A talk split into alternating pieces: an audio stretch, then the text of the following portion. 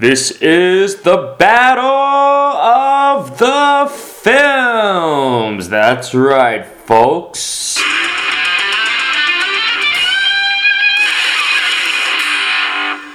Welcome to the Battle of the Films. This is a separate segment off of the Popcorn and Pop Culture podcast. My name is Robert Eng. I'm your host. For this segment, we're going to put movie against movie, face to face, and we're going to see which movie comes out on top. Uh, just for those who are listening, there is absolutely no formula to how I'm going to pick whoever wins is going to be completely subjective. You are very likely going to disagree with all of my choices. So if you do, please let me know, and then maybe I'll rethink my decision. Okay, first matchup we have Zoolander versus Hairspray. Now, although Hairspray was a lot of fun, and I do thoroughly enjoy movie musicals. Zoolander is just a comedy classic. I gotta pick Zoolander with this matchup. Next, we have Flight, the Denzel Washington drama, versus Crash of 2004. Crash could be. It, it is very, very widely considered one of the worst Best Picture winners of all time. That being said, I liked Crash. I remember exactly when I first watched Crash. It was not in theaters.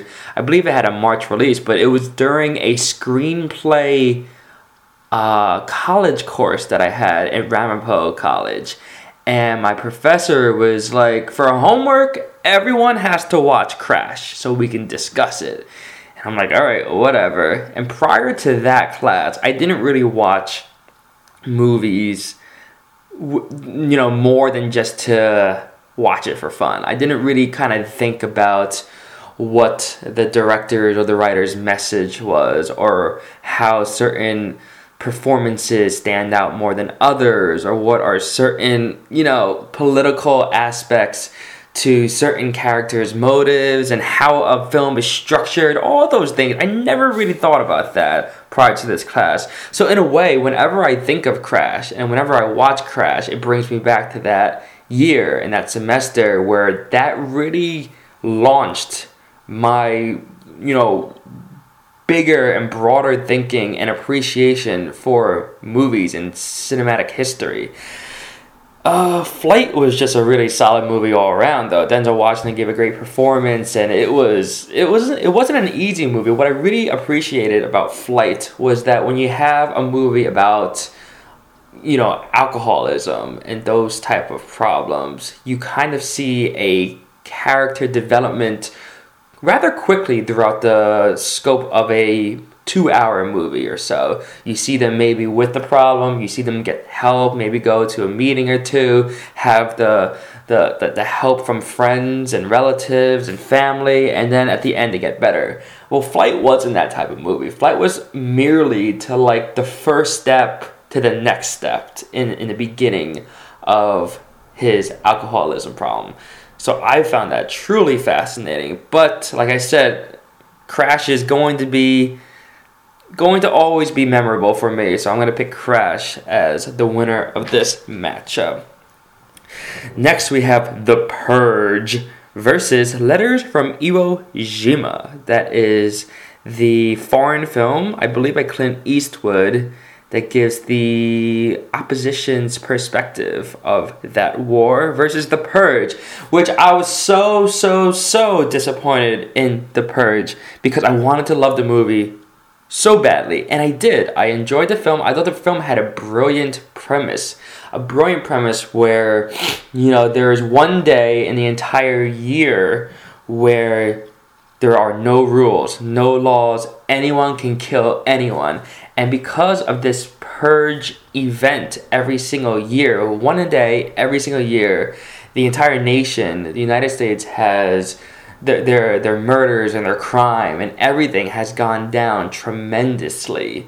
So it's it's it's kind of a commentary on our society and how our um, a lot of blame for crime is to put into the lower class, the lower income class. And if you wipe them out, crime kind of doesn't exist anymore. And to protect yourself, the only people that can protect themselves from the purge are people that can afford these security measures to their houses so that when the purge is happening, you are completely sheltered in your house. No one can get in, no one can get out. Great, great, great setup for a film. I just wish they executed it better. So, because of the poor execution and because of that, I was just absolutely, absolutely disappointed in the film. I'm picking Letters from Iwo Jima to win. All right. So, what is our next matchup? By the way, this is just generating some random matchups from films that I've seen. Of course, I haven't seen a lot of movies, but these are some films that I have, and this is why, you know, hey, this, this is my podcast. This is why you're listening.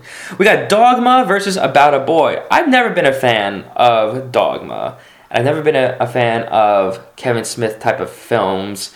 So that is definitely on the bottom of my list. About a Boy was actually a pretty good romantic comedy with a lot of heart, with action, with serious issues to face, and I love love Hugh Grant.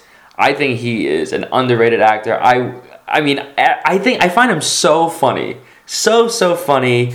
The way that he does some physical comedy, the way he delivers some lines in his films is just I think he's brilliant in almost everything that he's in. So I'm definitely picking About a Boy to win this matchup. All right, next one we got Bridge to Terabithia versus I'm Not There. I'm Not There was really kind of trippy to me. It was a lot of different actors and a lot of different performances portraying Bob Dylan and his life. Uh, yeah, you know, it's not a film that I have re- rewatched. It's not a film that I want to rewatch. And on the opposite side here, we have Bridge to Terabithia, which is a children's book that was adapted into this film with Josh Hutcherson and I forget the, the little girl's name, AnnaSophia Robb, I think. And I never read the book when I was a child. So here comes a. No, I'm not to spoil. I'm not going to spoil this movie. But I never read the book as a child. And I never read it prior to watching this movie. So, needless to say, those who have seen, I mean, have read the book, I was completely taken aback at the main kind of like climactic event in the film. I was utterly surprised. I was my jaw dropped and I'm just like, oh my god, this is where this movie just went.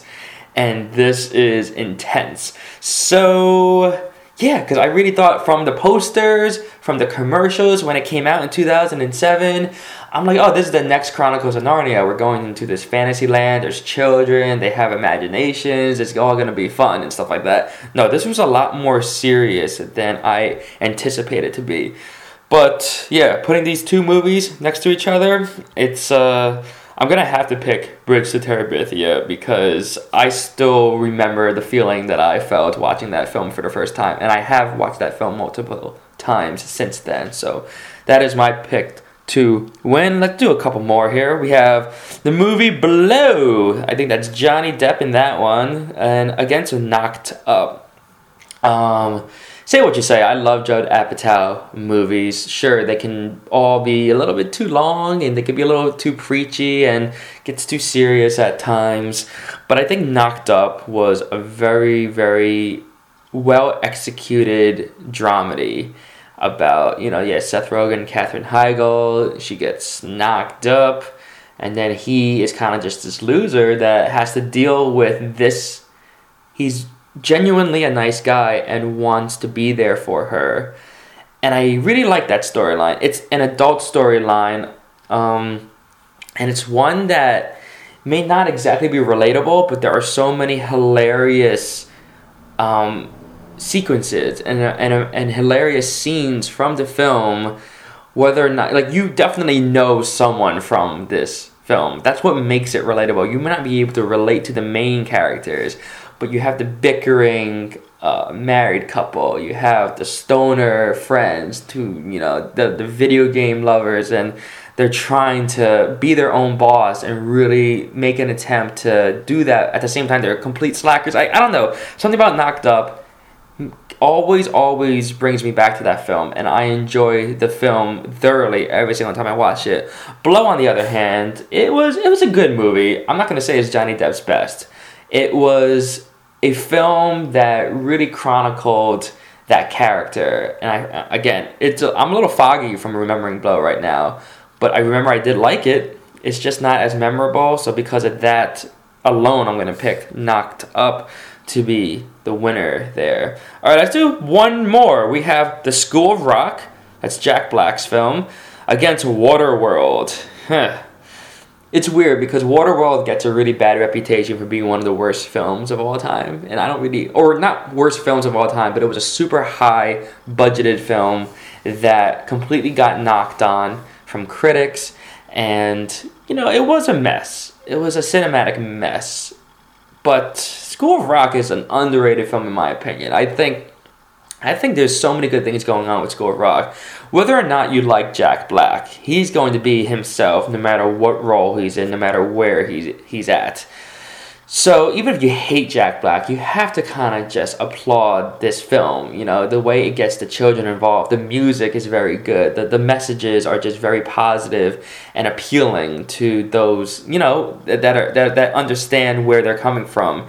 And Jack Black was his character was just phenomenal in the film, kind of overcoming a lot of his obstacles, but in a way manipulating his class and his children to compete at this uh, competition to try to try to win money. I don't know. Was, there's so many great things happening in School of Rock, and I'm definitely picking that for my winner. Well, thank you. Thank you for listening. This has been the Battle of the Films. We'll see you next time.